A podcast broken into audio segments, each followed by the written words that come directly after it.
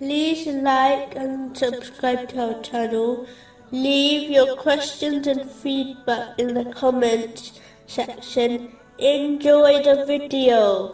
Continuing from the last podcast, which was discussing chapter 74, verse 31. And none knows the soldiers of your Lord except him. And mention of the fire is not but a reminder to humanity. Allah, the Exalted, is all knowing, as nothing escapes his knowledge, whether in the heavens or the earth, whether visible or not.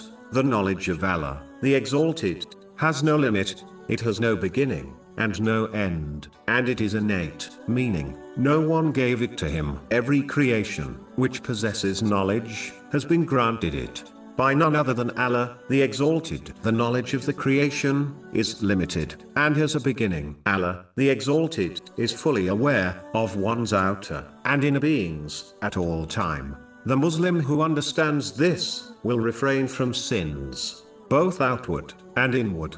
Rightfully believing Allah, the Exalted, knows all this, and will hold them accountable for their actions. In addition, they will not stress about worldly issues. Understanding that Allah, the Exalted, is fully aware of it, and will respond to them at the right time.